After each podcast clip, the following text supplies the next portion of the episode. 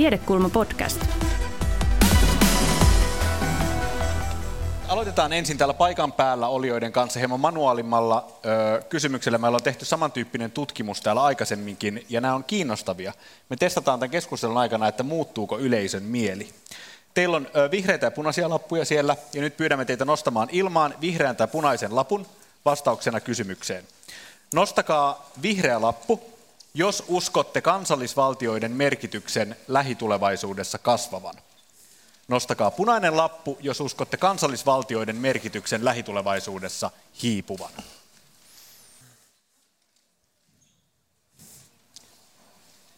Täällä on tämmöinen punainen sektio, tällä puolella myös vihreitä. Kyllä tämä niin punainen voittaa. Mä sanoisin, olisiko se ollut 30-70, jotain tämmöistä, 40-60. Joo. Yksi vihreä vielä lasketaan. Punasävytteinen tämä oli. Katsotaan, katsotaan muuttuuko yleisin mielipide seuraavan tunnin aikana. Keskustelemassa tästä teemasta neljä asiantuntijaa. Jaakko Husa on oikeuden ja globalisaation professori Helsingin yliopistossa, globaali oikeusvertailija, jota kiehtovat eri oikeuskulttuurien tavat ymmärtää sekä oikeus- että oikeuden monimutkaiset kielet. Jaakko, sä oot sanonut, että quote, sua inspiroi työssäsi mahdollisuus irtautua kansallisen oikeusjärjestyksen asettamista rajoista. Kuulostaa anarkistiselta. Se ei ole anarkistista sikäli, että yleensä oikeustiede tarkastelee laatikoissa olevia järjestelmiä, kansallisia, mutta mun tausta on oikeusvertailija, joka tarkoittaa sitä, että olen kiinnostunut siitä, miten eri järjestelmissä on ratkaistu samantyyppisiä ongelmia että miten common lawssa tehdään, miten vaikka saksalainen oikeus tai pohjoismainen oikeus ratkaisee. Ja siinä sitten voi tarkastella sitä, että mitä eroja tai yhtäläisyyksiä siinä on, ja sitten pyrkiä selittämään sitä. Eli viime kädessä tarkastella oikeuden ja yhteiskunnan välistä vuorovaikutusta. Ja, ja sitä ei oikeastaan voi tehdä muutoin kuin ylittämällä valtioiden väliset rajat. Et anarkistista se ei ole missään nimessä, mutta tota, ehkä tieteellisesti poikkeaa siitä, mitä oikeustieteet miten oikeustieteessä yleensä on asetettu tutkimustehtävä ja metodologia, miten se koko kenttä hahmotetaan. Mutta eikö tuommoinen vertailu kuitenkin niin kuin perusluonteeltaan voisi ajatella, että se vaikkapa niin kuin haastaa meidän oikeuskäsityksen tai meidän oikeusperinteet? Riippuu tutkimuksen intressistä. Se voi haastaa sen mutta toisaalta se voi olla ihan pelkkää tiedonhankintaa, että halutaan tietää, miten asia on ratkaistu muissa maissa, käytetään lainsäädännön mallina, tai tuomioistuin törmää vaikeaan tilanteeseen, jos se haluaa täyttää aukon tai, tai ratkaista vaikean tulkintatilanteen katsomalla, miten ulkomailla asia on ratkaistu. Mutta voi se tietysti tarkoita kriittistä potentiaalia sillä tavoin todeta, että, että nämä kysymykset on ratkaistu muualla paremmin kuin meillä. Mm. Että miksei me tehdä samalla tavoin. Ja tällainen potentiaali on aina siinä mukana. Kyllä. kiusallisia löydöksiä. Sitten sinne vieressä istuu Johanna Rainioniemi, joka on poliittisen historian apulaisprofessori nyt taas Helsingin yliopistossa.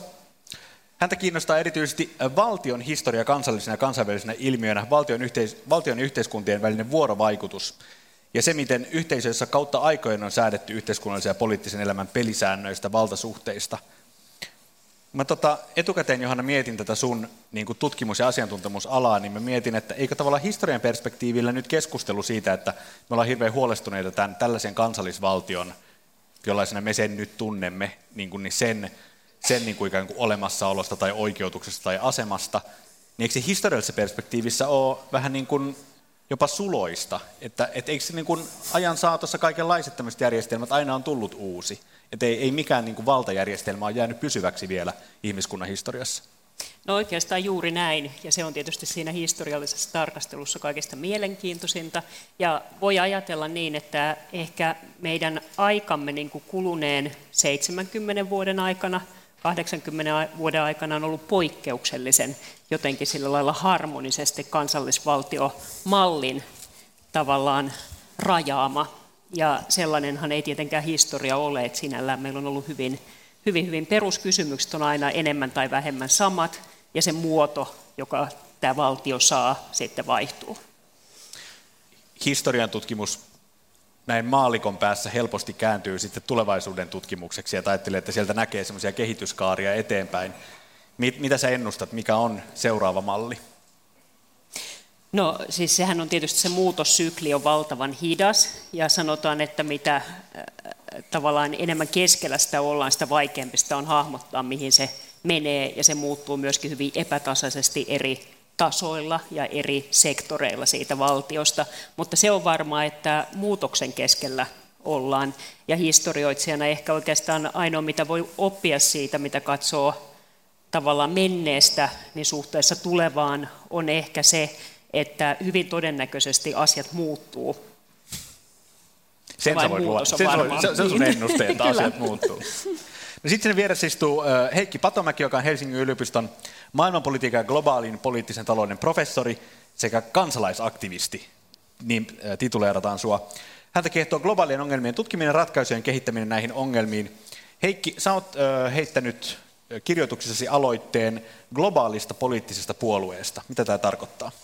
No perusidea on hyvin yksinkertainen, että maailman talous hallitsee hyvin pitkälle politiikkaa myös valtioiden sisällä.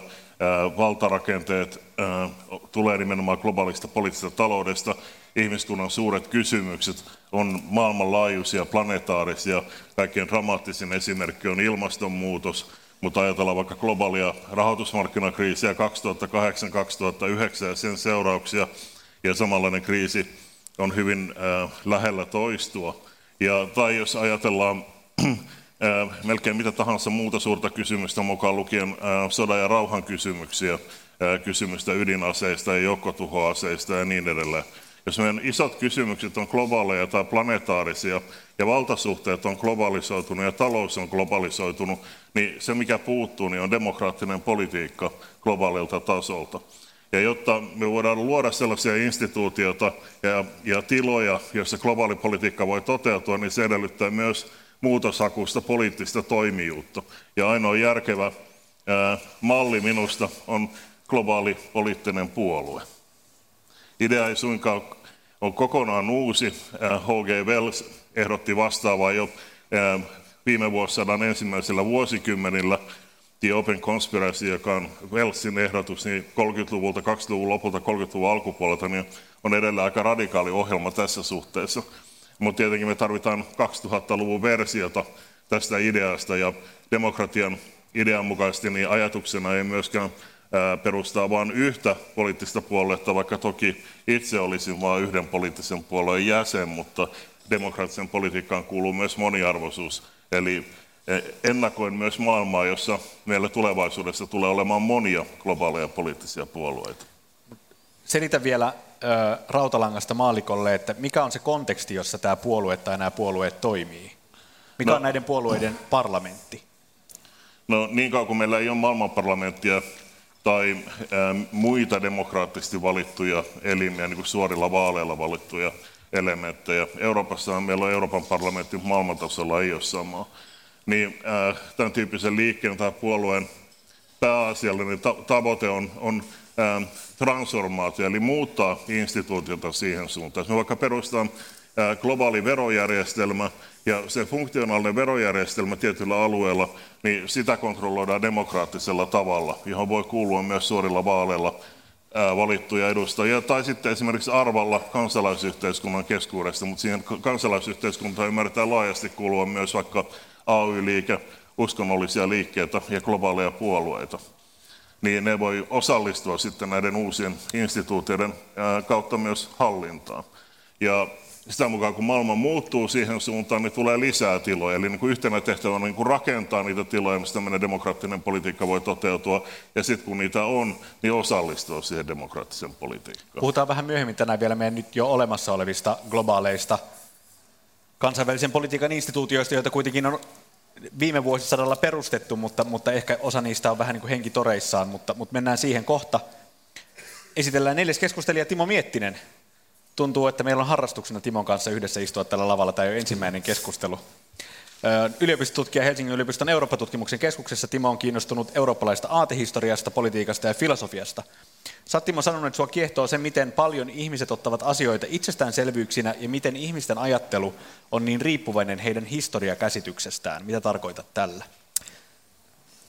Se varmaan liittyy sellaiseen kokemukseen, joka luonnehtii ylipäätänsä siitä, minkä takia mä alun perin kiinnostuin filosofiasta. Ja jos mä nyt hahmottelen lyhyesti sitä ajatusta, niin se on se, että mikä erottaa historiallisia aikakausia toisistaan, ei ole vaan se, että ihmiset uskoo eri asioita tai ihmiset pitää eri asioita arvokkaina, vaan paljon syvällisempi ää, niin erilaiset teoriat, erilainen käsitys siitä, mitä hyväksytään todellisuudeksi, mitä hyväksytään ää, legitiimeiksi tai oikeutetuiksi käsitteiksi, joilla tätä todellisuutta jäsennetään.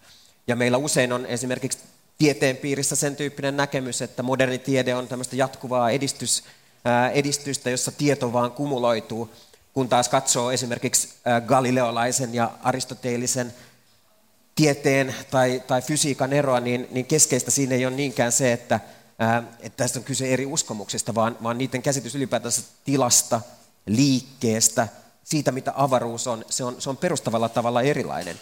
Joten siinä mielessä ei voida välttämättä puhua, ää, tai semmoinen niin tyypi, niin kuin yksinkertainen näkemys, joka meillä usein on edistyksestä, niin ää, tämmöinen historiallinen tarkastelu usein auttaa näkemään, millä tavalla se on, se on rajallinen.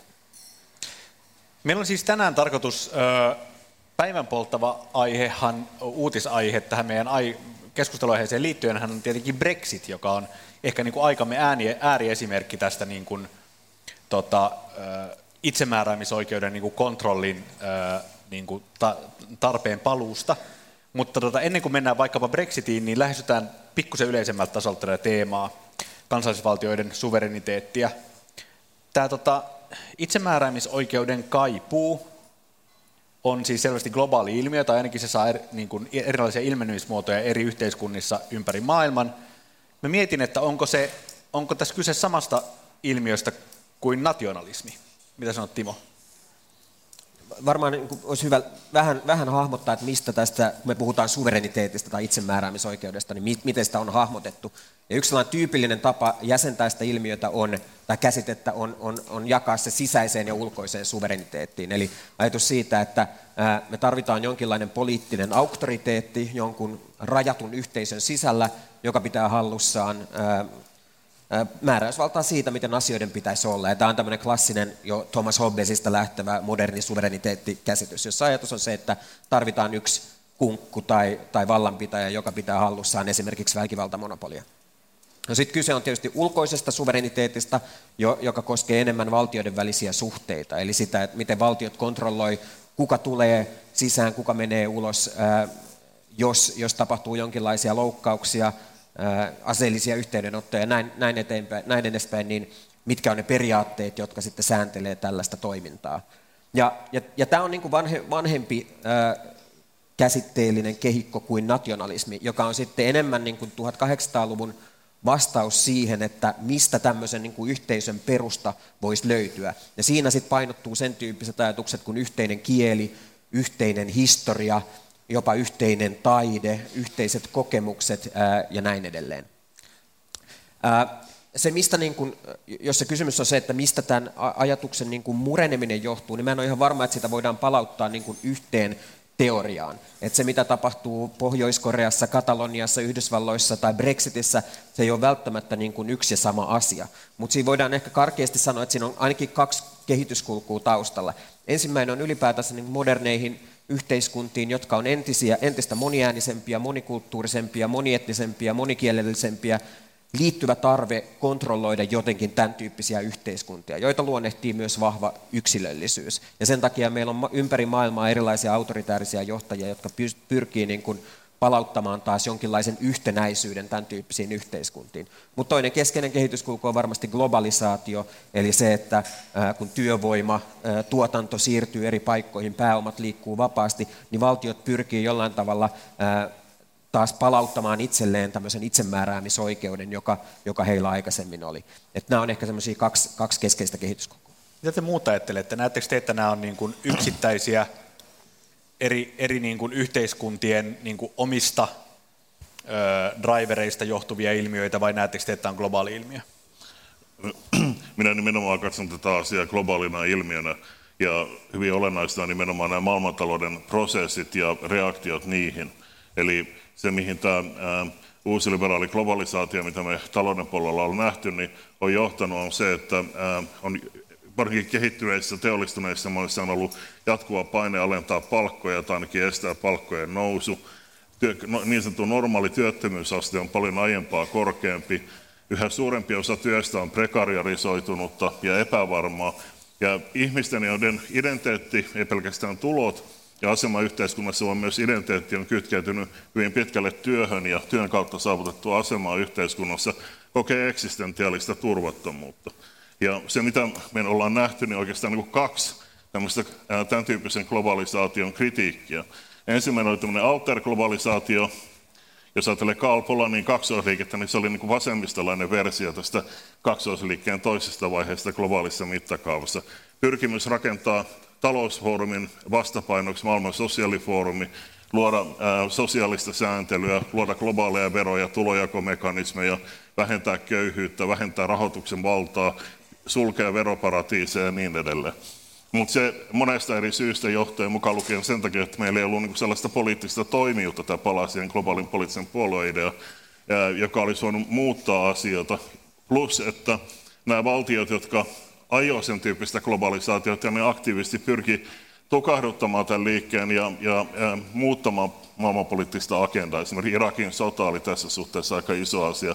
Yhtäkkiä kaikki puhuvat globaalista terrorismin vastaista sodasta ja tämä globalisaatiokysymys jäi ikään kuin taka-alalle.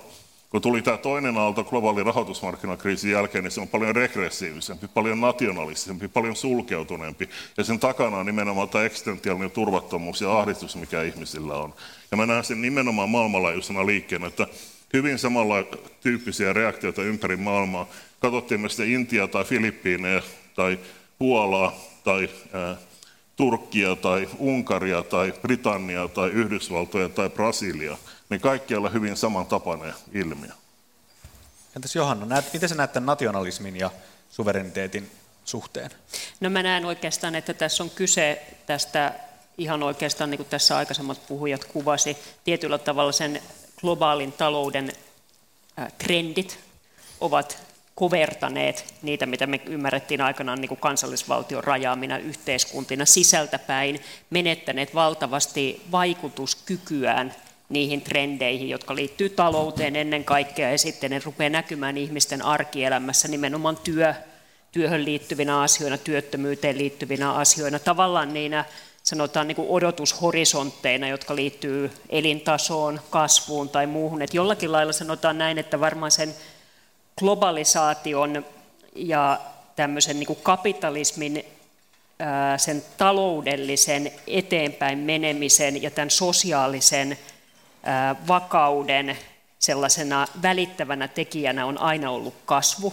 Ja sitten kun ollaan kasvun rajoilla, niin sen jälkeen se rupeaa näkymään näissä meidän aikaisemmin hyvin nätisti niin kuin tavallaan ikään kuin kansallisena mielletyissä yhteiskunnissa siten, että se valtio, joka aikaisemmin on pystynyt vaikuttamaan esimerkiksi talouden trendeihin, menettää sitä vaikutusvaltaansa. Sen jälkeen se rupeaa nopeasti näkymään niin kuin siinä, että institutionaalinen säätely heikentyy, instituutiot heikentyy ja näin poispäin. Ja se herättää, sanoisin nimenomaan, turvattomuuden tunteen niin kuin semmoisella ihan arkipäivän tasolla. No kun se tavallaan, kun nämä instituutiot ja, ja kansallisvaltiot, niitä koverretaan ja ne heikkenee, niin sitten tietenkin, eikö siellä sen niin kuin muutoksen, muutosta vastaanottamassa pitäisi olla sitten kansainvälinen yhteistyö. Tai että se on, se on tämän niin kuin ilmiön toinen puoli. Entistä verkottuneempi maailma vaatii kykyä, vaatisi kykyä yhteistyöhön ja, ja jossain, jossain asioissa ehkä jopa niin kuin globaaleja pelisääntöjäkin – Jaakko, sulta ilmestyi viime talvena kirja, jossa olit käsittääkseni skeptinen globaalin oikeusjärjestelmän suhteen. Miksi, on, miksi sellainen sun mielestä naivi ajatus? No, pitää tietysti miettiä, että mikä se oikeusjärjestys on. Että se on tietyllä tavalla systemaattinen, koherentti järjestelmä, joka, jossa eri normistot asettuu toisiinsa järkevässä suhteessa. Usein siinä on hierarkia mukana, että jos kaksi sääntöä törmää, niin se kumpaa ylemmällä hierarkisella tasolla menee sen alemman ohi. Mm. Britanniassahan tämmöistä ei ole, mutta se on nähty, mihin se johtaa. Ja, ja, ja, mutta ajatus siitä, että me saataisiin niin globaalilla tasolla yhtenäinen järjestelmä, jossa olisi systemaattisesti järjestetty eri normistojen väliset suhteet, ikään kuin mikä kansallisvaltioissa on, niin se itsessään ei ole kovin uskottava ajatus, koska meillä on hyvin erilaisia arvoja ja me nähdään asiat eri tavoin. Ihan perusasiat, vaikka joku oikeusvaltio tai rule of law, me käsitetään se hyvin eri tavoin. EUn sisällä meillä on poikkeavia käsityksiä siitä. Me voidaan myös kysyä vaikka sellaista toimijalta kuin Kiina. miten Kiina ymmärtää rule of law, oikeusvaltion. Ja kuten tällä hetkellä esimerkiksi Hongkongin tapahtumista nähdään, koska Hongkongissa on periaatteessa brittiläinen rule of law. Se on ihan erityyppinen näkemys. Ja kumpikin käyttää samaa käsitteistöä, samaa sanaa. Ja silti ne ovat hyvin, ne ovat hyvin niin kuin ristiriitaisia. Ja näillä olettamuksilla on hirveän vaikea rakentaa globaalia järjestelmää. Mutta se, että tehdään kansainvälisiä sopimuksia, lokaaleja sopimuksia tai globaaleja sopimuksia ja muodostetaan erilaisia niin ratkaisuja joihinkin vaikka ympäristöön liittyviin ongelmiin tai eriarvostumiseen, köyhä etelä, rikas pohjoinen, näihin, niin niistä muodostuu tietysti globaaleja normistoja ja sellaisia, joilla on vaikutusta, ne on merkittäviä, mutta muodostavatko ne yhtenäisen oikeusjärjestyksen? Eivät. Niin sitä mä olin just kysymässä, että eikö niin kuin jotkut YK-sopimukset muodosta tavallaan niin kuin globaalin oikeusjärjestelmän tietyllä tavalla? Tavallaan, mutta jos katsotaan sitten, miten eri valtiot suhtautuu, niin otetaan joku peruskysymys vaikka, mikä on eri sukupuolten välinen asema toisiinsa nähden. Ja jos kysyt länsimaisilta, niin, niin meillä on tietty käsitys sukupuolten välisestä tasa-arvosta. Mutta sitten jos mennään ja kysytään vaikkapa ää, muslimivaltiolta, tai joissa on niin muslimienemmistö, mm. niin siellä voi olla toisen tyyppinen näkemys, että, että, että se uskonnollinen normisto asettaa ne lähtökohtaisesti eräissä kysymyksissä, vaikka perheeseen ja perimykseen liittyvissä mm. kysymyksissä eriarvoiseen asemaan, mm. jolloin näillä valtioilla on intressi esittää varauksia juuri tämän tyyppisiin asioihin. Eli toki jonkunlaista normistoa, yhteisiä puitteita ne muodostaa, mm. mutta tota, voiko niitä kutsua globaaliksi oikeusjärjestykseksi? Ei. Heikki. Mm. Niin, tässä ehkä täytyy ajatella vähän vielä syvemmälle, että mikä, miten tämmöinen kosmopoliittinen oikeusjärjestys voi syntyä ja mitä se voi tarkoittaa. En usko, että kenenkään ideana on yhdenmukaistaa kaikki kansalliset järjestelmät jollain kertahuijauksella tai, tai edes ylipäätään, vaan yksi semmoinen olennainen piirre niin kuin erona perinteiseen kansainväliseen lakiin, niin kosmopoliittinen laki on sellainen, jota demokraattisen keinoin voidaan muuttaa. Eli kysymys ei ole pelkästään valtioiden välistä sopimuksista, vaan luodaan niin kuin joku sellainen paikka tai elin, jossa me voidaan tuottaa oikeudellista sääntelyä mm.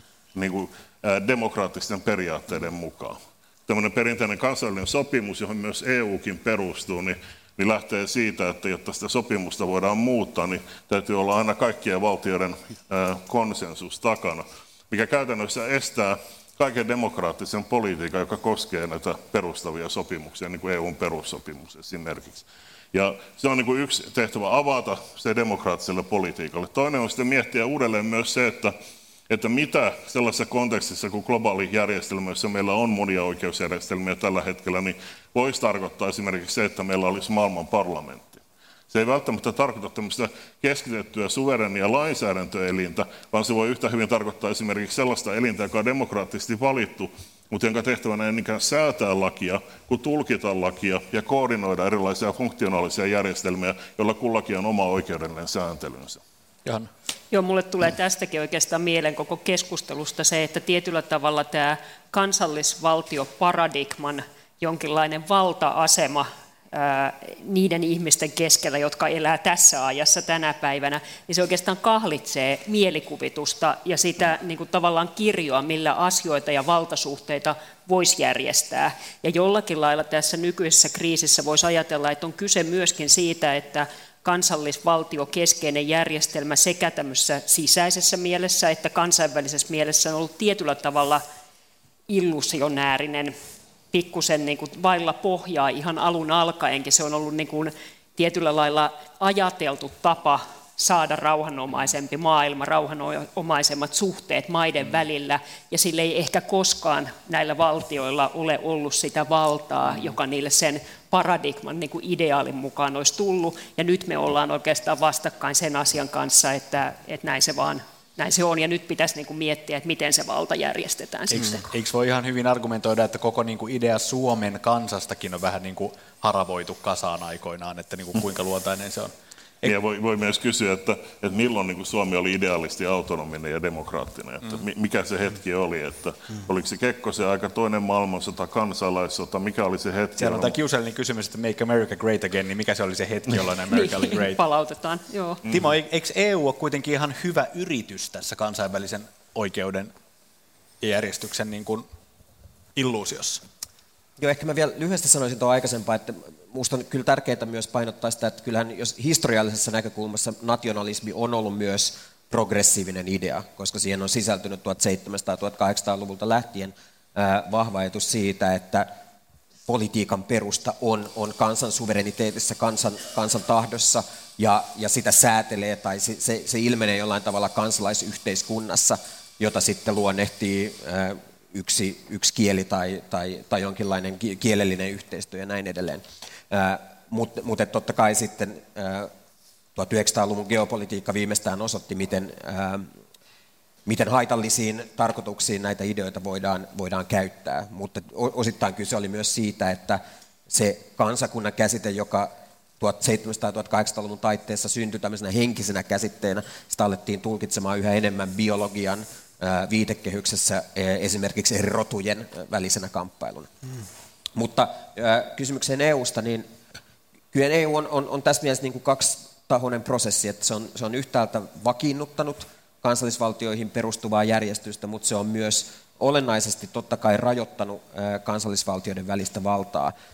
Ihan konkreettisia esimerkkejä mietitään vaikka EUn kilpailupolitiikkaa, että kun jokin valtion tehtävä avataan kilpailulle, niin se on EU-oikeuden puitteissa hyvin vaikeaa kääntää sitä junaa enää, enää toiseen suuntaan. Mm. Ja, ja nämä on tämmöisiä ratkaisuja, jotka hyvin perustavalla tavalla sitten määrittelee EUn tulevaisuutta.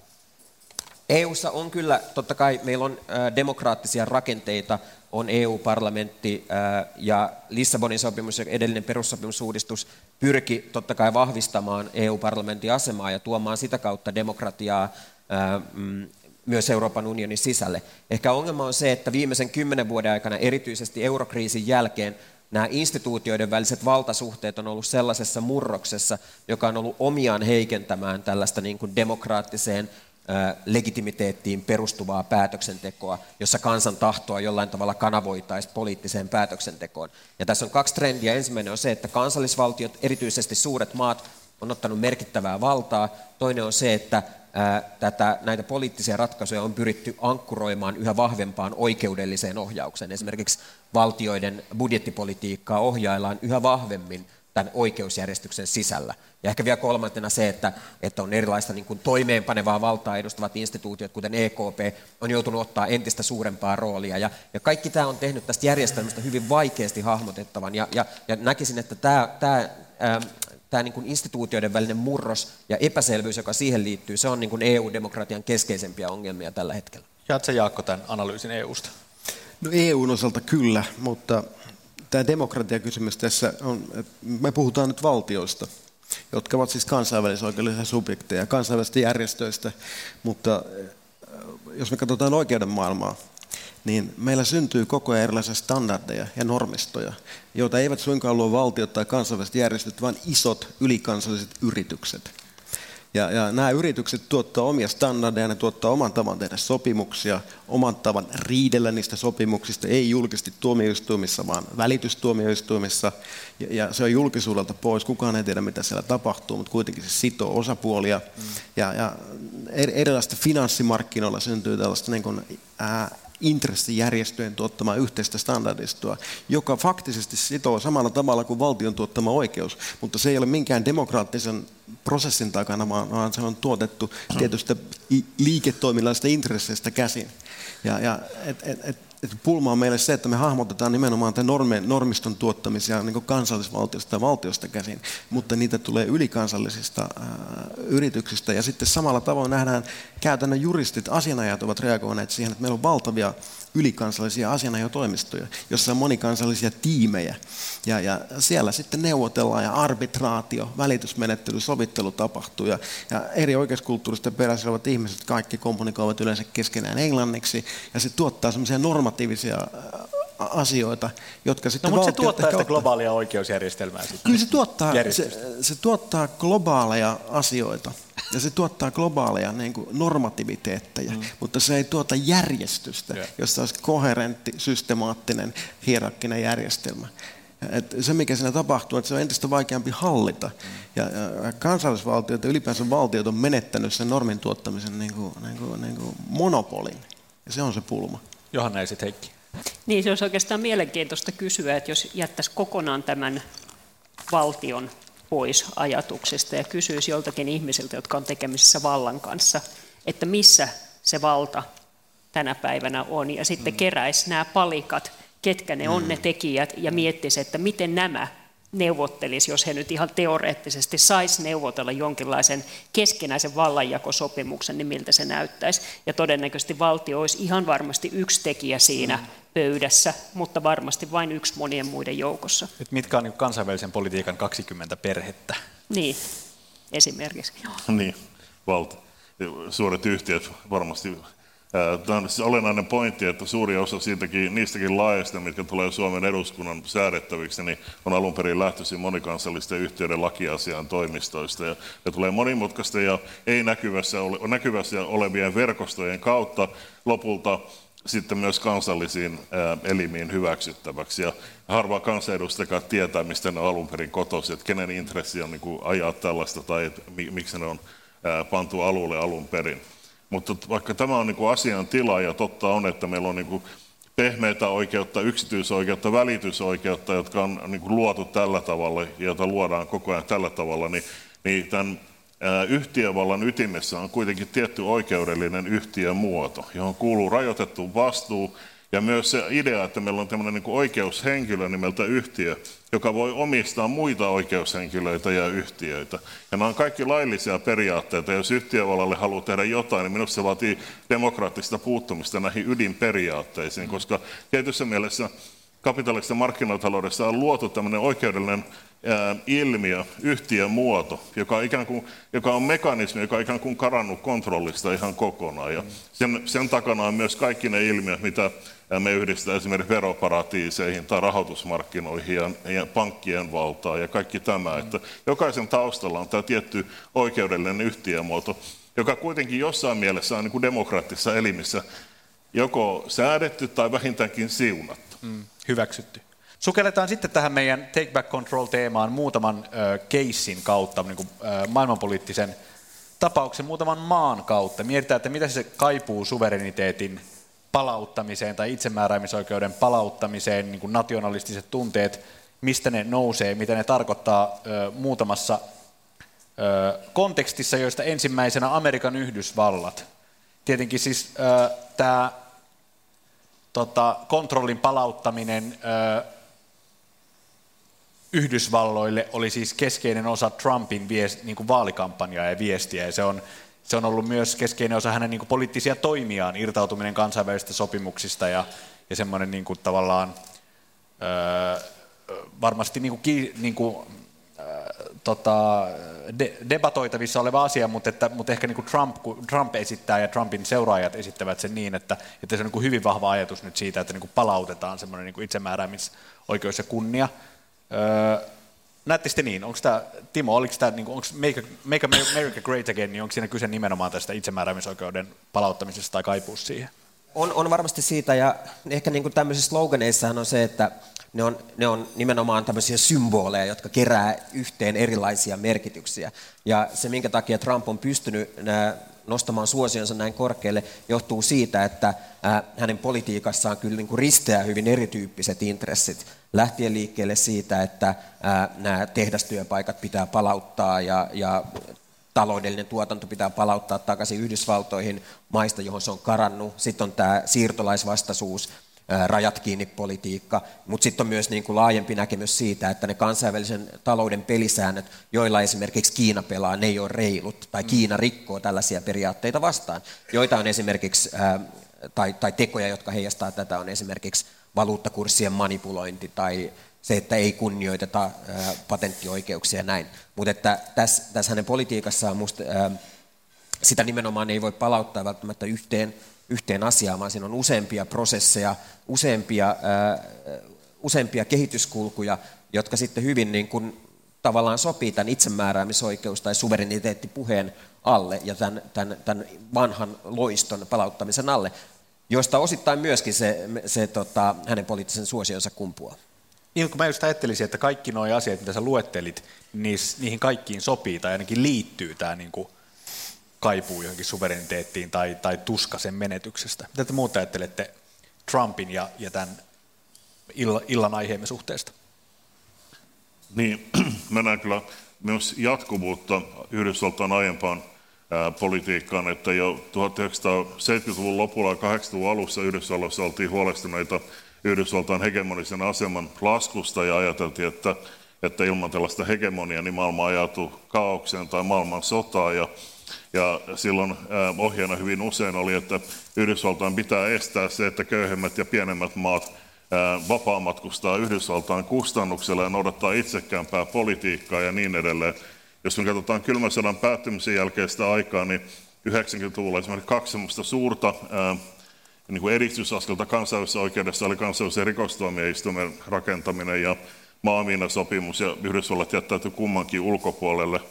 Yhdysvallat on myös lukuisien muiden sopimusten ulkopuolelle. Yksi hyvä esimerkki on Kioto-protokolla, eli tämä ilmastonmuutokseen liittyvä sopimus, päästökauppasopimus.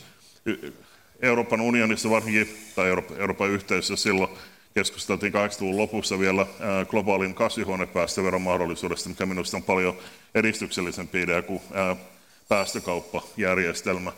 Ja ehdottomasti kannattamisen arvoinen idea edelleenkin. Yhdysvallat vaatimalla vaati, että luovutaan siitä ja mennään enemmän tämmöiseen markkinaperusteiseen järjestelmään, joka mahdollistaa myös voittojen tekemisen saastuttamisen tai saasteen, saastuttamisen oikeuden ostoja, ostolla ja myynnillä. Mm. Ja siitä johdetulla erilaisilla finanssiinstrumenteilla, derivatiiveilla ja niin edelleen. Ja sitten kun tämä järjestelmä saatiin Yhdysvaltain tahdon mukaan, niin ei kuitenkaan lähtenyt siihen mukaan.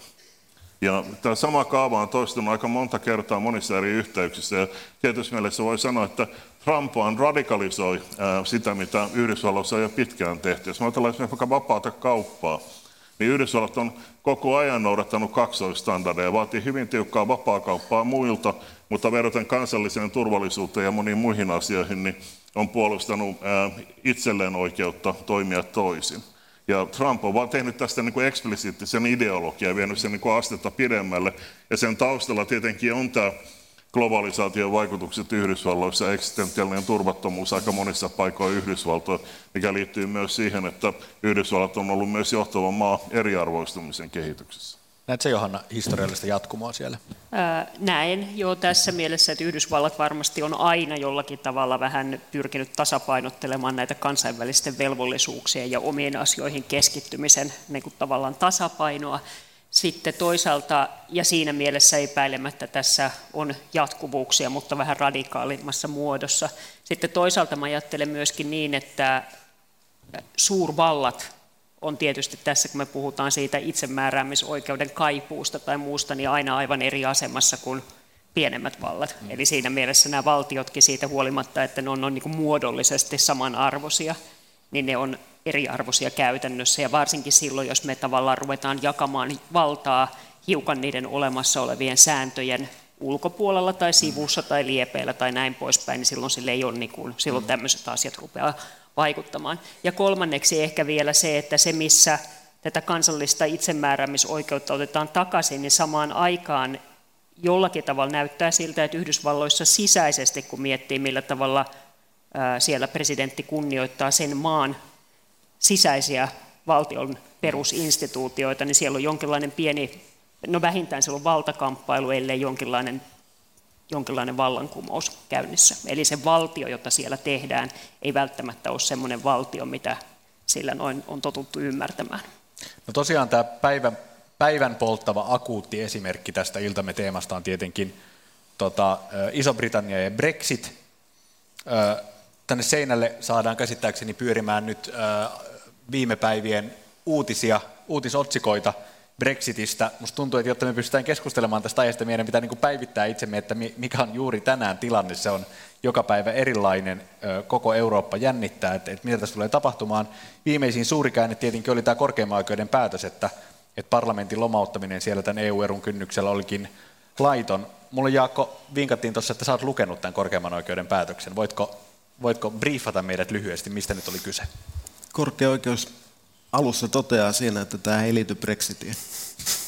Eli se toteaa, että tuota, tässä ei päätetä siitä, pitääkö Brexit tehdä vai eikö sitä pitää tehdä, onko se laiton, eikö se ole laiton. Vaan yksinkertaisesti ottaa kantaa siihen, että onko pääministerille ollut oikeus esittää istuvalle monarkille sen, sen parlamentin niin kauden, kauden muuttamista. Ja korkeaoikeus toteaa, että, että koska hallituksella ei ole muuta demokraattista legitimaatiota kuin se, minkä se saa parlamentin alahuoneen luottamuksen kautta, niin se ei voi sen takia niin kuin e- esittää tällaista asiaa kuningattajalle. Eli se päätös ei ollut laiton, mutta se ei ollut myöskään lain mukana, vaan sillä ei ollut toimivaltaa, se oli pätemätön, se oli mitätön. Sitä päätöstä ei koskaan tehtykään. Ja se oli oikeastaan kaikin kovin kritiikki, mitä voi saada. Tuomioistuin kokoontui 11 jäsentä, täys, täys niin kuin, niin kuin kokoonpano siellä, yksimielinen, joka on erittäin poikkeuksellista. Sitä ei voi pitää poliittisena ratkaisuna, koska se on yksimielinen. Mm. Sen ovat kirjoittaneet äh, tuomioistuin presidentti Lady Hale ja äh, varapresidentti Lord Reed. Ja Lord Reed on tuleva presidentti, että se on niin kuin mahdollisimman jykevästi kirjoitettu. Mm. Mutta siinä ikään kuin muistutettiin sitä, että kun meillä on valtiossa erilaisia valvolohkoja, niin se, se vaaleilla valittu parlamentin alahuone on viime kädessä se, johon se brittiläisen järjestelmän niin kuin legitimiteetti nojaa, ja hallitus toimii sen legitimiteetin varassa. Ja jos, jos se sitä suhdetta kaven, niin ikään kuin lähtee kovertamaan, niin ne on ristiriidassa. Ja tässä ristiriidatilanteessa parlamentin suvereniteetti menee sitten hallituksen edelle. Timo, mikä on sun päivän arvaus? Mitä tulee tapahtumaan? No, tämä tietysti tarkoittaa, että parlamentti on tänään kokoontunut ja itse arvioisin, että tämä ei nyt hirveästi muuta sitä tilannetta siinä mielessä, että parlamentti otti jo vallan itselleen siinä mielessä, että he pakottivat hallituksen hakemaan lisäaikaa EUlta, jos he ei saa tätä erosopimusta ratifioitua 19. päivä lokakuuta mennessä, joten, joten mä pidän, niin kuin, pidin tätä joka, joka perustui tämmöiselle hätätilamenettelylle, jolla, jolla parlamentti kaappasi tämän parlamentaarisen agendan itselleen. Pidän tätä ehkä niin kuin merkittävämpänä ää, kehityskulkuna. Mä luulen, että tässä ää, keskeisimmät vaikutukset on, on poliittiset, mitä tämä tekee Boris Johnsonin asemalle. Mutta nyt näyttää siltä, että ainakaan lähitulevaisuudessa oppositio ei lähde haastamaan istuvaa hallitusta ennen kuin he on varmistunut siitä, että tämä kova ero lokakuun lopussa saadaan vältettyä ja että tätä lisäaikaa saadaan haettua. Mutta sitten mä, mä uskon, että ää, loppuvuotta kohti marras-joulukuun, niin varmasti jollain aikataululla mennään, mennään kyllä uusiin vaaleihin, koska tämän ongelman ydin on siinä, että parlamentissa ei ole saatu enemmistöä millekään konkreettiselle vaihtoehdolle, joka sitten voisi ää, ratkaista tämän tilanteen? No tämä siis tietysti koko, koko Brexit-ilmiö kertoo niin kuin, ö, myös Euroopan unionin kriisistä, ja se, ja se kertoo, niin, kertoo juuri tämän niin itsemääräämisoikeuden ja kansainvälisen yhteistyön kitkasta. Jos me ollaan puhuttu tässä historiallisista jatkumoista, keskustelijat, ö, kuka teistä olisi osannut viisi tai kymmenen vuotta sitten ennustaa, että, että tällä aikajänteellä Iso-Britannia on aiko eroa Euroopan unionista? Mä kirjoitin tästä 2000-luvun mm. ihan alussa. Ja se oli yksi skenaario Euroopan unionin tulevaisuudesta, että se tulee osittain hajoamaan ja Britannian ero oli mukana siinä skenaariossa. Mm. Jos silloin kun olin Britanniassa itse töissä, niin mun kollegat muistaa, että monta kertaa mä silloin ajattelin, että Britannian lähtö voisi olla Euroopan unionille itse asiassa ihan hyvä, koska sitä voisi jälkeen kehittämään demokraattisempaan ja sosiaalisempaan suuntaan. Onko se syyt, joista se on nyt tapahtumassa, tai, tai mitkä, mitkä nyt on akuutteja, niin onko se samat, mitä me silloin näitä? Ei, tilanne on, on kyllä muuttunut siinä suhteessa, että, että näissä nykyisissä olosuhteissa niin tämä Britannian lähtö kyllä ää, niin kuin se on hajottava sekä unionin suhteen että itse Britannian suhteen. Että kysymys on myös siitä, mitä Britanniastakaan enää jää jäljelle tämän jälkeen. Että Skotlanti lähtee eroon, jopa Walesissa alkaa kansallismielisiä tuulahduksia tulla, ja sitten on koko tämä Irlannin kysymys vielä tässä mukana, niin ei meillä mitään yhdistynyttä kuningaskuntaa ole, että kohta meillä on pieni Englanti jäljellä, jos sitäkään, että se on niin kuin yksi puoli asia. Mutta toinen on sitten, miten se vaikuttaa Euroopan unionin legitimiteettiin, ja kyllähän tämä Euroopan unionin niin kuin demokratiaongelma on edelleen ratkaisematta, ja mitä Timo sanoi esimerkiksi siitä, että miten tämä kilpailulainsäädäntö ja monet muut vastaavat niin toimii, niin se johtaa niin kuin politiikkaa vain yhteen suuntaan. Eli Euroopan unionin perussopimukset on rakennettu sillä tavalla, että se toimii niin kuin tämän uusliberaalin projektin puolesta. Siinä niin kuin lukitaan kiinni ikään kuin perustuslaillisella tavalla tietyt talouspolitiikan, sosiaalipolitiikan, kilpailupolitiikan, etc. periaatteet jotka kuuluvat demokraattisen politiikan mm. piiriin. Ja on hirveän vaikea muuttaa sitä Euroopan perussopimusta. Ja niin kuin tämä ongelma, vaikka Britanniassa monet niin kuin, ei millään muotoa kannata mitään sosiaalisempaa ja demokraattisempaa Euroopan unionia, vaan päinvastoin haluaa vielä radikaalimpaa markkinapohjasta Britanniaa ja niin edelleen, niin siitä huolimatta niin kuin, niiden huoli siitä demokratian puutteesta EU:ssa on, on minusta ihan aito huoli. Mm. Jaakko nyökkäilee täällä kanssa. Joo, ei todellakaan ollut yllätys. Jos seuraa brittiläistä julkisuutta ja katsoo, minkälainen myrkyllinen julkisuus siellä on, vuosikymmenten ajan kaikki hallitukset ovat syyttäneet Brysseliä. Aina on tehty huonoja päätöksiä, EU-vika, eurobyrokraatit, frogs and Germans – ja, ja, ja, ja se on luonut sellaisen tilanteen, jossa ylipäänsä kaikki huono tulee Euroopasta. Ja tätä ennen oikeastaan EU-ero tuli yllätyksenä. Se, mitä siellä aikaisemmin tehtiin ennen tätä kansanäänestystä, joka oli 2016 kesäkuussa, niin Tori, julkaisi, Tori-puolue julkaisi ohjelman, jossa yhtenä tavoitekohtana oli Euroopan ihmisoikeussopimuksesta irtaantuminen. Tämä oli esimerkiksi äh, main yksi, johtoideoita. Ja siellä on, koetaan, että nämä ihmisoikeudet vaikeuttaa asioita. Et, et, että siis Partasuu terroristeja voida karkottaa, koska ihmisoikeudet. Mm. Raiskaajia ei saa tuomita ainakaan riittävän pitkiin rangaistuksiin, koska ihmisoikeudet. Mm. Vangeilla on mukaan oikeuksia lukea kirjoja tai, tai nauttia jostakin eduista, koska ihmisoikeudet. Mm. Ja se rakenne on aina ollut se, että vika on jossain muualla, mm. vaikka tosiasiassa nämä on monessa tilanteessa Lontoon omia päätöksiä. Mm. Ja nyt sitten tämän kansanäänestyksen jälkeen niin tämä on niin laitettu Äh, syrjään tämä ihmisoikeussopimuksesta irtaantuminen, mutta se, se, sekin on vielä siellä takana. Ylipäänsä epäluulo Eurooppaa eurooppalaisia kohtaan. Eikä tämä tule yllätyksenä, monet teistä on käynyt etelän matkoilla. Jos te menette etelän matkoilla minne tahansa, ette nyt ehkä Chääreporilla, mutta jollain muulla, me, menette sinne, niin te näette, siellä on englantilaisia istuu englantilaisessa baarissa vetämässä aamulla pekonia ja kahvia, katsomassa englantilaista jalkapalloa televisiosta, eivätkä he osaa mitään muuta vierasta kieltä. Ja tota, se, että tästä porukasta sitten löytyy kantopintaa Euroopan ja Brysselin ja niiden helvetin byrokraattien syyttämiselle, niin se on erittäin, erittäin helppo tie. Ja tota, että mä olisin vaan odottanut, että olisi lähtenyt ensin Euroopan ihmisoikeussopimuksesta irti ja vasta sitten olisi saatu poliittista voimaa ehkä tähän EU-sta irtautumiseen. Että siinä mielessä tämä tuli yllätyksenä. Ihmisoikeuksista ja EU-sta puheen ollen Unkari ja Puola. Johanna, mitä sä ajattelet näistä? Ah, niin, ne on taas yksi esimerkki tästä, missä instituutioita haastetaan hyvin, hyvin eri tavalla. Nyt mä ajattelin tuota Britanniaa tässä äsken pitkälti. Mitenhän nyt siihen kontekstiin, haluatko joku muu ottaa tässä ensin? Mä mietin hetken tai, aikaa. Tai sulla jotain sanottavaa Brexitistä ennen kuin mennään Unkaria ja Puolaan? No ei oikeastaan, mä olisin vain sanonut sen saman, että sanotaan, että Britannian suhde Euroopan integraationkin on aina ollut hiukan ihan jo pelkästään, niin kun se katsoo sitä, että milloin Britanniasta tuli EU-jäsen ja näin poispäin, niin aina aika varautunut jollakin mm. tavalla ja se on ollut EFTA-johtavia maita ja muuten poispäin, että siinä on varmasti on pitkä historia, mm. historia näillä. Se, mikä muut ehkä yllätti, sanotaan näin, että silloinkin kun EU näytti niin kuin hyvin vahvalta projektilta, niin ne sen ongelmat oli ilmeisiä. Sekään ei ole, eli siinä mielessä niin kuin EU sinällään ihan Britanniasta riippumatta niin on ollut ongelmallinen projekti jo aikaisemmin, eikä ole nyt vaan kriisissä.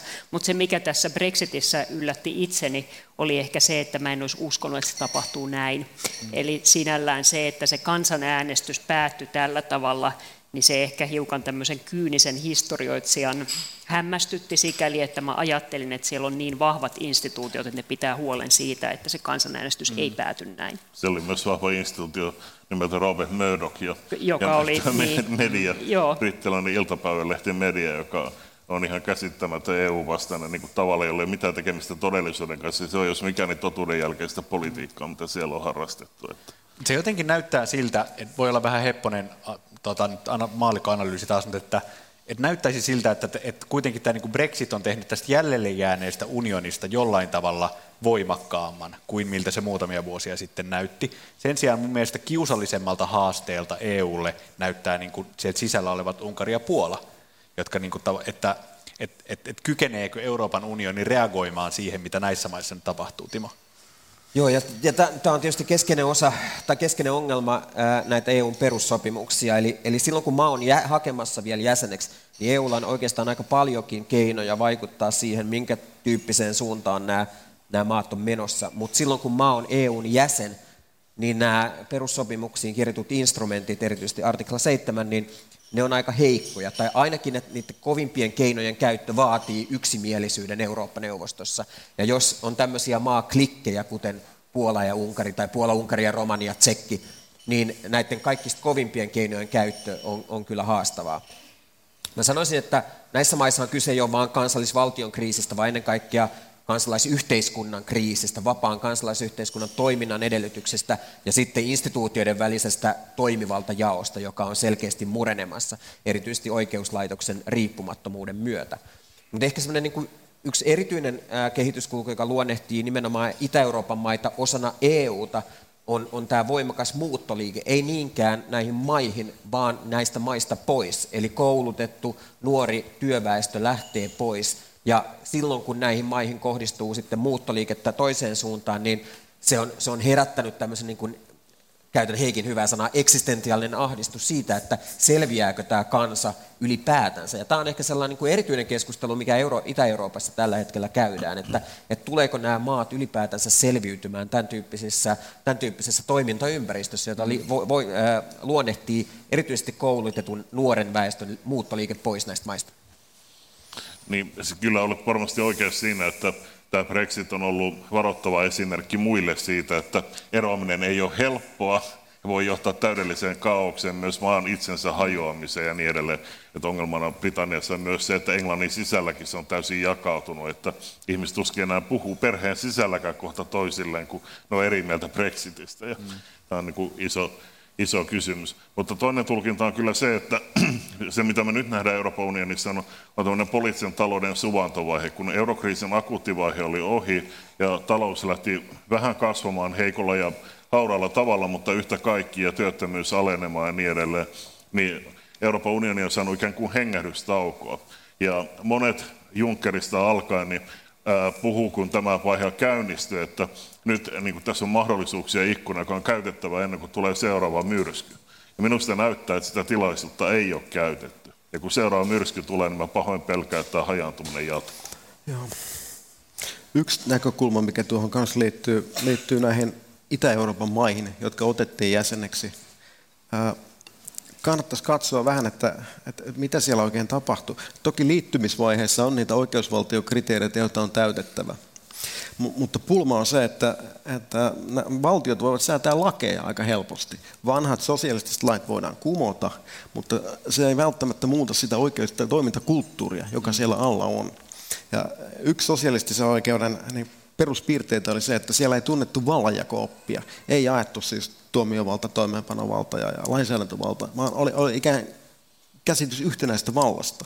Ja tietyllä tavalla voi, voi todeta ikään kuin oikeusvertailijana sen, että tietyt sosialistisen oikeuden tyyppipiirteet ovat ikään kuin tulleet takaisin esille, mikä johtuu tietysti siitä, että se siirtymävaihe 89 ja siitä eteenpäin murros ei, ei, ei todellisuudessa ole tehnyt Puolasta ja Unkarista samanlaisia oikeusvaltioita kuin länsimaiset valtiot. Ja, ja nyt sitten, kun ne ovat päässeet jäseniksi, tietynlainen paluu vanhaan toimintakulttuuriin, jossa hallitus on se, joka käyttää valtaa. Se sanelee, mitä tuomarit tekee ja päättää. On tullut paluu tähän. Ja EUn puolelta oli tietysti naiviutta ottaa sillä aikataululla niin paljon poikkeavia mukaan siihen, koska täytettiin tietyt muodolliset liittymiskriteerit.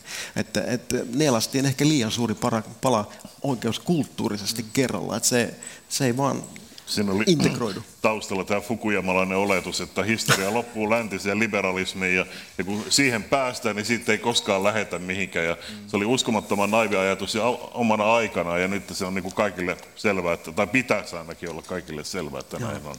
Ja oikeusvertailijat sanoo näin, että tuota, sosialistinen oikeus on kuollut, mutta sosialistinen oikeuskulttuuri elää. Mm. Ja tämä liittyy osittain siihen. Siellä ei ollut rule of lawta. Entäs Suomi? Miten te näette tämän, tämän tota, suvereniteetin kaipuun, minkälaisia muotoja se saa nähdäksenne Suomessa tänä päivänä? No, jos ihan lyhyesti aloitan, niin ähm, minusta tämä perussuomalaisten nousu ja niin edelleen, jos se niin kuin tulkitaan tällä tavalla, niin se on kuitenkin aika pieni vähemmistö suomalaisia. Että jos 20 prosenttia niistä, jotka äänestää, joka on 70 prosenttia kansalaista, niin on tätä mieltä, niin kaikki muut tuntuu olevan aika eri mieltä, että ilmastonmuutoksen suhteen tai siirtolaispolitiikan suhteen niin, niin kuin su, suuri enemmistö tuntuu olevan kokonaan toista mieltä ja näkee asiat kokonaan toista. Riittää se kuitenkin olemaan niin kuin suurimman puolueen asemaan. Mutta se, se riittää siihen ja se riittää myös hajottamaan niin kuin poliittiset rintamat, niin kuin on aiemmin ollut. Ja tämä kansallismielisen oikeiston valta on perustunut aika pitkälle tähän niin kuin hajottamiskykyyn, että niin kuin, vaikea muodostaa enemmistöhallituksia monissa paikoissa, kun on saanut tämmöisen vaankieliaseman. Mm. Ja se muuttaa niin kuin koko poliittisen asetelmaa ja kuvion ihan toisenlaiseksi. Se myös tarkoittaa, että että jos ajattelee niin poliittisen ää, mielipiteen muodostuksen tai tahdonmuodostuksen tasolla, niin, niin sitä, että aloite tulee aika, aika monesti niin kuin sieltä, on pystynyt muuttamaan poliittista agendaa. Että mm. Suomessakin puhutaan siirtolaisuudesta koko ajan valtavan paljon, vaikka se on suhteellisen marginaalinen asia kuitenkin mm. pohjimmiltaan, että verrattuna niin kuin väestön määrään ja työttömyyteen ja niin edelleen. Olennainen kysymys on niin kuin talouspolitiikka, että mikä työttömyysaste on ja niin edelleen. Ja jos me ajatellaan vaikka niin kuin Suomessa suurta huolta herättänyttä, minusta ei välttämättä kovin hyvin perusteen, mutta kuitenkin tätä kestävyysvajetta, että meillä on niin kuin tämä huoltosuhde huononemassa ja niin edelleen, mitä ilmeisin ratkaisu siihen on vaan lisätä siirtolaisuutta, koska maailma on täynnä ihmisiä, jotka on vasta aloittamassa työuraansa ja mm. työikäisiä ja haluaa aktiivisesti tehdä töitä ja niin edelleen. Että jos ne vaan tulee tänne, niin huoltosuhde paranee aika, aika paljon. Jako. Suomessa varmaan saa samanlaisia muotoja kuin muuallakin, mutta mun mielestä tätä ei voi hahmottaa sen kansallisen suvereniteetin kautta, että, että se on sitten kuitenkin vain väline. Että tämä eksistentiaalinen ahdistus on hyvä siinä mielessä, että jos identiteetti tuntuu olevan uhattuna, jos ihmiset puhuu eri kieltä kuin sinä, no eri värisiä kuin sinä. Sä joudut, joudut, joudut toimimaan niiden kanssa. Sitten tapahtuu samalla jää työttömäksi, tehtaita pannaan kiinni, tulee tällaista niin yhteiskunnallista muutosta. Se tuottaa sellaista turvattomuutta ja alkaa miettiä, että mikä, mikä tämä oma identiteetti on. Ja silloin on sellainen paluuliike tietyllä tavalla, että, että olisi sen hyvä, jos täällä olisi vähemmän näitä ton näköisiä tyyppejä, mm. jotka tunnustaa tätä uskontoa. Ja se on tietynlainen turvallisuuden tunne, joka on ihan, ihan ymmärrettävä. Ja siinä mielessä ei kukaan aamulla herää ja ajattele, että nyt, nyt sitten kansallista suvereniteettia tästä viemään eteenpäin. Et, et se, ei ole, se on vain väline, jolla älä sitten sano, voidaan, voidaan niin kuin tukea tätä, tätä, tätä identiteettiä. Että, että yksi väline, jolla voidaan ikään kuin tukkia rajoja. Ja se on kätevä, siihen korostetaan kansallisvaltion ulkoista suvereniteettia määrätä ulkorajoistaan, kuka tulee tänne, kuka ei tule tänne, kuka heitetään ulos. Mutta se jäsennys sen, sen suvereniteetin kautta, se on sittenkin vain väline. Mutta jos mietitään tällaista entiteettiä nimeltä Suomi ja sen, sen roolia kansainvälisessä politiikassa, niin perinteisesti, tai perinteisesti, mutta viime vuosisadalla, viime vuosisadan loppupuolella Suomen kaltaisilla joillakin pienillä puolueettomilla maailma, mailla maailmanpolitiikassa oli niin kuin ikään kuin kokoaan suurempi rooli juuri siksi, että ne olivat puolueettomia. Ne pystyivät olemaan tämmöisiä niin kuin, ikään kuin välittäjäaineksia vaikka suurvaltapolitiikassa. No nyt eikö voisi ajatella, että, että ö, Suomen rooli voisi olla entistä suurempi globaalissa politiikassa, kun taas maailmanpolitiikka polarisoituu, Johanna? No tavallaan voisi olla, mutta se vaatisi kyllä hyvin, hyvin, hyvin aktiivista ja hyvin, hyvin vaativaa, siis sillä tavalla niin kuin paljon työtä, että näin olisi. Ja kun mä ajattelen puolueettomuutta ja sen roolia ehkä kylmän sodan aikana, ja sitä, mitä siitä Suomellekin tietyllä tavalla osaksi tuli, niin se on jollakin lailla ollut sen tilanteen myöskin tavallaan esiin kutsuma ilmiö, eli sille on ollut tarvetta siinä laajemmassa kansainvälisessä kontekstissa. Eikö nyt ole sellaista? No nyt meidän on niin kuin vaikea, se on niin kuin ollut tietyllä tavalla hyvin pitkälle myös YK esimerkiksi YK-foorumilla tapahtunutta toimintaa, jota kautta se puolueettomuus on esitetty ja sitä mm. puolueettomuutta on ikään kuin pantu toimeen, joka perustuu tietynlaiseen sellaiseen niin kuin selkeyteen, että pelaajat on aika selkeät. Meidän sodat on muuttunut aivan valtavan mm. isolla tavalla, on vaikea nähdä, ketkä on osapuolia ja silloin myös tämmöinen niin kuin sanotaan valtiokeskittynyt puolueettomuus muuttuu vaikeammaksi. Välittäjiä tarvitaan tietysti koko ajan, mutta sitten täytyy olla jotkut pelisäännöt tai jotkut ideat, mistä välitetään ja mm. missä toimitaan. Ja Suomi itsehän, tai Suoma, Suomessa on tietyllä tavalla irtisanouduttu tästä puolueettomuudesta, mm. joka oli, eli sinällään millä nimellä sitä sitten kehitetään välitystehtävänä, varmasti tänä mm. päivänä kehitetään sen perintöä mm. jollakin lailla. Se on aina mahdollista, mutta, mutta joo, toki. Timo. Niin, mä ajattelin, että yksi varmaan paradokseja tässä, ainakin jos katsotaan suomalaista EU-keskustelua, on se, että se, se tapahtuu hyvin pitkälti kansallisen edun lähtökohdista käsin. Eli ajatus siitä, että jotkut asiat on Suomen kansallisen edun vastaisia, ajatellaan jotain tukipaketteja tai pelastuspaketteja, niin eihän niitä katsota eurojärjestelmän kokonaisuudesta käsin, vaan, vaan siitä käsin, kuinka paljon Suomi maksaa. Mutta ehkä mä sanoisin, että suomalaisen keskustelun erityispiirre on se, että nimenomaan meillä se ei niinkään näyttäydy tämän suvereniteetti- tai itsemääräämiskäsitteistön kautta. Et se, on, se on enemmän niin kuin sen brittiläisen keskustelun, jossa sitten esimerkiksi Euroopan tuomioistuimen rooli on, on näyttäytynyt merkittävänä, tai Brysselin lainsäätäjien rooli on näyttäytynyt merkittävänä. Et meillä tämän tyyppinen niin kuin liittovaltionarratiivi, niin se on minusta ollut pienemmässä osassa, mutta se ei poista sitä, etteikö niin kuin kansallisvaltiolla olisi hyvin, hyvin niin kuin keskeistä roolia tässä, ää, tässä tavassa ää, katsoa tätä poliittista kenttää. Johanna. Niin jotenkin tuntuu, että Suomessa Suomi on totta kai osa näitä samoja globaaleja trendejä ja kehityssuuntia ja myöskin nämä poliittisen elämän ilmiöt näkyy täällä, mutta on silti ehkä eurooppalaisessakin perspektiivissä aika hallittu yhteiskunta toistaiseksi vielä, ja niin kuin nimenomaan kun ajattelen niin kuin vertailevasti. Ja sitten se kysymys ehkä tässä vaiheessa, että Suomessa aina, jos ajatellaan historiallisesti, on tultu hiukan jälkijunassa, että tässä saattaisi olla nyt semmoinen hetken niin kuin aikaikkuna, jossa voisi vähän katsoa, mitä muualla tapahtuu ja oppia siitä. Ja se ehkä ennen kaikkea koskee sitä, mitä itse ajattelen, ettei täällä oteta sitä hyvin hallittua järjestelmää itsestäänselvyytenä, vaan ikään kuin sen institutionaalisen pohjan puolustusrintama jollain tavalla syntyisi niin kuin ajoissa ja ymmärrys niistä haasteista. Mulla olisi aikaisemminkin näissä keskusteluissa käynyt niin, että täällä on käyty tota, intohimoinen keskustelu tiedekulman lavalla siitä, kuinka niin kuin kaoottinen crazy world meillä on käsillämme. Ja sitten mä olisin keskustelu vielä se keskustelu jotenkin päissäni marssinut ulos tuosta ovesta, tullut tuohon tota Helsingin yliopiston metroon eteen ja todennut, että no ei tämä aivan hirveässä kaauksessa tämä yhteiskunta on, jossa me tätä keskustelua käydään. Tämä on ollut kiusallinen keskustelu tähän asti, koska tässä on neljä asiantuntijaa ja yksi maalikko. Nyt mä viimeisenä kysymyksenä pudotan meidät kaikki maalikkotasolle, koska haluan esittää teille psykologisen kysymyksen. Mistä, tämä, niin kuin, mistä nähdäksenne tämä, tämä kaipuu suvereniteetin palauttamiseen tai itsemääräämisoikeuden palauttamiseen ihan yksilötasolla johtuu? Miksi meillä yksilönä on tämmöinen niin kuin kaiherrus tai kaipuu? Se Onko meillä? Kyllä. Eikö me nyt olla tässä Joo. tunti 19 minuuttia oltu sitä mieltä, että on globaali ilmiö, että, että tämmöinen kaipuu on olemassa? Kai, kai yksi, Kyllä se yksi näkemys on se, että ihminen kaipaa kuitenkin tunnustusta ja ihminen kaipaa ö, osallisuutta erilaisissa yhteisöissä. Ja meille tässä ajassa yksi keskeisiä tapoja tuottaa sitä yhteisöllisyyttä tai olla yhteisöllinen on, on tämä kansakunta, konteksti. Ja, ja se, että me riemuitaan, kun Suomi tekee maalin jääkiekossa ja, ja, ja näin edelleen, tai Suomi voittaa turnauksen ja näin edelleen. Niin, niin ky, kyllähän se on, että se on niin kuin halu, halu kokea osallisuutta johonkin, joka ylittää sun oman persoonasi. Niin mm. kyllä mä näkisin, että jos näitä psykologisia syitä haetaan, niin mm. joku tämän tyyppinen kokemus siinä on taustalla. Johanna. Niin, ja ihmisillä on varmaan tietyllä tavalla sen itsenäisen toimijuuden edellytys on tietty hallinnan tunne ja se edellyttää sitä, että on tiettyä ennustettavuutta, tiettyä luottamusta siihen, että tiettyjä pelisääntöjä noudatetaan ja näin poispäin. Ja sitten kun ne alkaa rapautua, niin sitten, sitten se tuntuu vaikeasti hallittavalta se tilanne. Ja arjen kokemukset vaikuttaa. Kesällä 2016 asuin Rovaniemellä, mä olin Lapin yliopistossa professorina. Siellä pyöri iltaisin tuota sellaisia, naapurini kuvasi heitä arabijätkiksi, jotka ajo pyörillä siellä Ehkä noin 30 enimmillään oli siinä. Ne ajoi siinä kesäiltana pyörillä, ne meni, meni, meni liikkuvat siellä. Ja tota, kyllä mä täytyy sanoa, että, että se oli jossakin määrin uhkaava oloinen ryhmä, enkä päästänyt tytärtäni koiraa ulkoiluttamaan enää iltakäynnillä.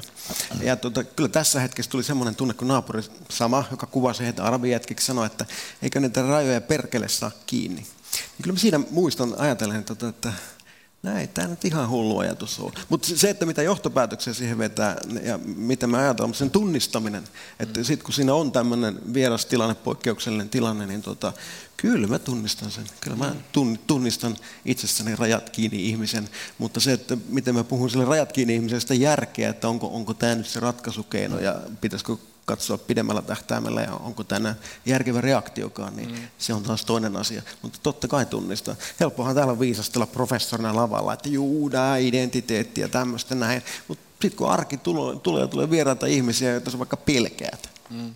niin kyllä siinä alkaa tuntumaan siltä, että Olisiko tämä nyt tämä suvereniteetti kuitenkin ihan hyvä juttu? Tai hieno haaste muille keskustelijoille. Tunnistatteko itsessänne tätä kaipuuta?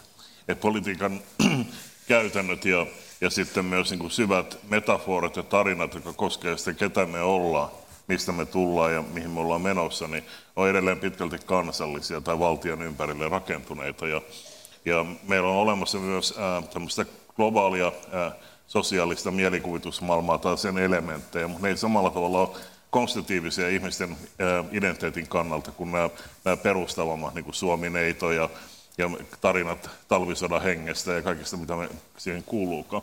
Niin, se, tämä on niin kuin se kuvia, että se tulee muuttumaan sen myötä, kun meillä asteittain kehittyy instituutioita ja käytäntöjä, jotka on enemmän globaaleja. Mä en näe mitään syytä, jos me halutaan kuulua johonkin kokonaisuuteen, miksi me voida kuulua kokonaisuuteen nimeltä ihmiskunta maapallolla, joka on hyvin hauras ja pieni kokonaisuus maailmankaikkeudessa, jonka biosfääristä me ollaan täysin riippuvaisia ja niin edelleen.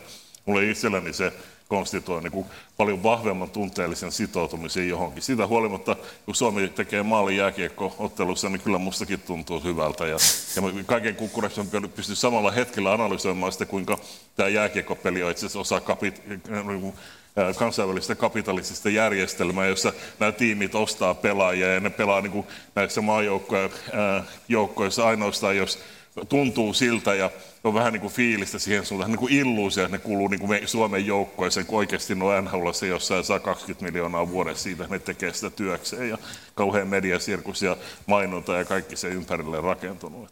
Entäs Timo ja Johanna tunnustukselliset loppupuheenvuorot?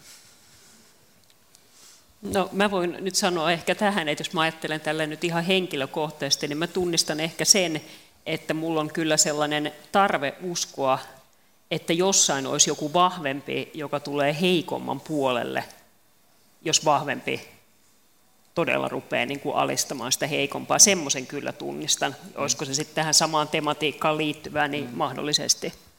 Kyllä, mutta mulla myös kansallistunne liittyy sen tyyppisiin kokemuksiin, varsinkin kun reissaa Euroopassa, että kyllä suomalaisuuteen liittyy vielä jonkinlainen niin kuin alemmuuskompleksi, että ei ihan tiedä, että mikä haarukka käytetään ja, ja näin, että, että, että, että kyllä se kyllä se on myös keskeinen osa sitä, sitä tota, maailmassa toimimista, se, se kansallinen identiteetti, mutta ei välttämättä aina semmoisen niin kuin jotenkin affirmatiivisen tai voimakkaan ylpeän kokemuksen muodossa, vaan, vaan usein, äh, usein tämmöisen perifeerisen, perifeerisemmän näkökulman kautta. Kun Suomi putosi puusta. Hmm. Suuri kiitos Jaakko Husa, Timo Miettinen, Heikki Patomäki ja Johanna Rainioniemi. Nyt kiitos kaikille.